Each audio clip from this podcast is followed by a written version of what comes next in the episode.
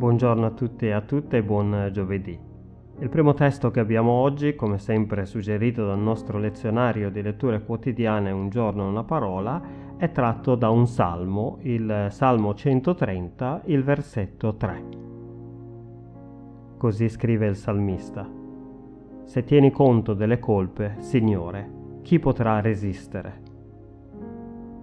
Il secondo testo invece è tratto dalla seconda lettera di Paolo ai Corinzi al capitolo 5, il versetto 19. Così scrive l'Apostolo. Infatti Dio era in Cristo nel riconciliare con sé il mondo, non imputando agli uomini le loro colpe, e ha messo in noi la parola della riconciliazione.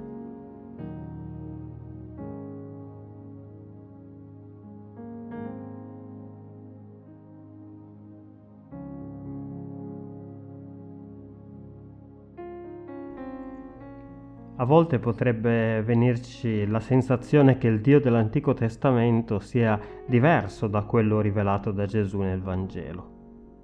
Il Dio della prima parte della Bibbia infatti sembra essere un Dio iroso, irascibile, vendicativo, permaloso, pronto a colpire con mano pesante il suo popolo ogni qualvolta disubbidisce alle sue leggi.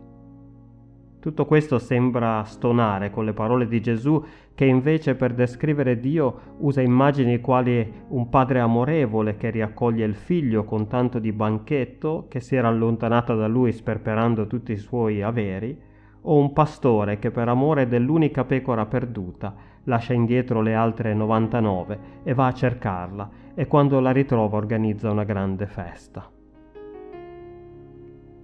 Eppure già nell'Antico Testamento troviamo richiami frequenti alla grande misericordia di Dio. Il salmista si meraviglia infatti di questa grazia immeritata, chiedendosi retoricamente chi mai potrebbe pensare di farla franca se il Signore tenesse veramente conto delle colpe dell'uomo.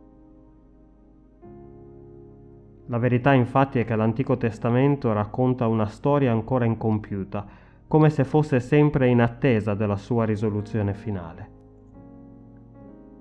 Spesso, anche in quei libri e racconti che ci fanno più storgere il naso, possiamo trovare dei, per così dire, assaggi di Gesù, che ci fanno capire da che parte alla fine la storia andrà a parare.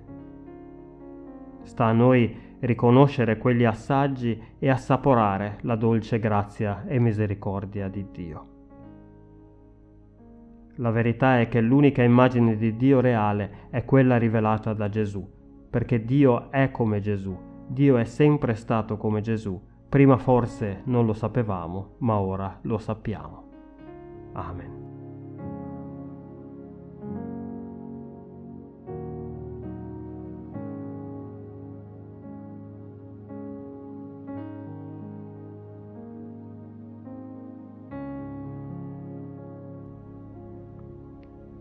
Signore, insieme al salmista riconosciamo che noi non siamo giusti di fronte alla tua santità e tua giustizia e che se tu tenessi conto delle nostre colpe, delle mie colpe, non potrei mai resisterti. Per questo, o oh Dio misericordioso, mi affido alla tua grazia e al tuo perdono oggi così come ogni giorno della mia vita. Per Gesù Cristo nostro Signore.